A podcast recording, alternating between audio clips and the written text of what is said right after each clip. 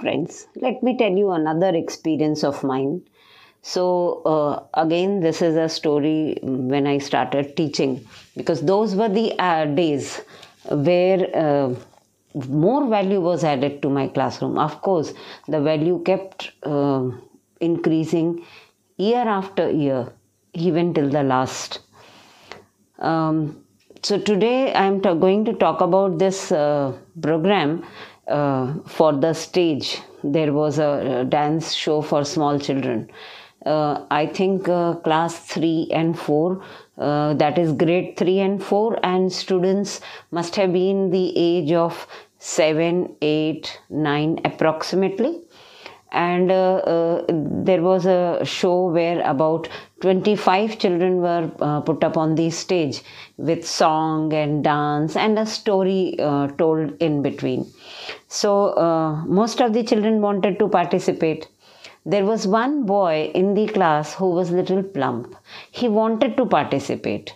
But he said that uh, teacher you will not have a place for me on the stage isn't it so uh, i thought over it and i uh, said no the song needs you in the story. And i put him in the story and he also participated see uh, because of uh, his weight and not being able to uh, dance very well uh, he learned the dance and he tried to do his best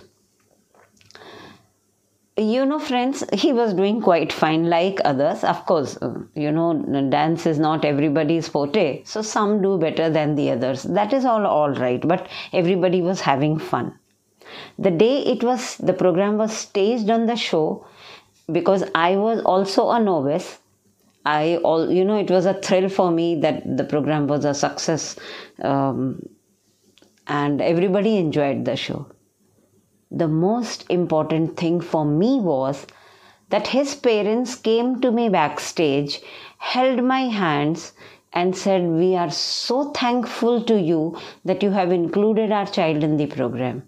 So I said, uh, I looked at them, I said, No, all children have taken part, but uh, uh, ma'am, nobody would have taken our child because he's uh, a little more plump than the others. So, uh, that was a learning lesson for me, my friends, because I think it is more important for us to be able to accommodate all children in the process of learning because whatever we do in schools is a process of learning. More than a competition more than uh, pushing one child over the other uh, and more than uh, you know making one child compete with the other. It is more important that each and every child while learning different skills enjoys. And um, you know uh, i can uh, uh, about 40 years i can still see the face of the parents. I can still see the face of the child smiling. And i know i said to myself shefali you did a great job so, this again was a part of my teaching learning process. So, I sign off for today. Dil se about life.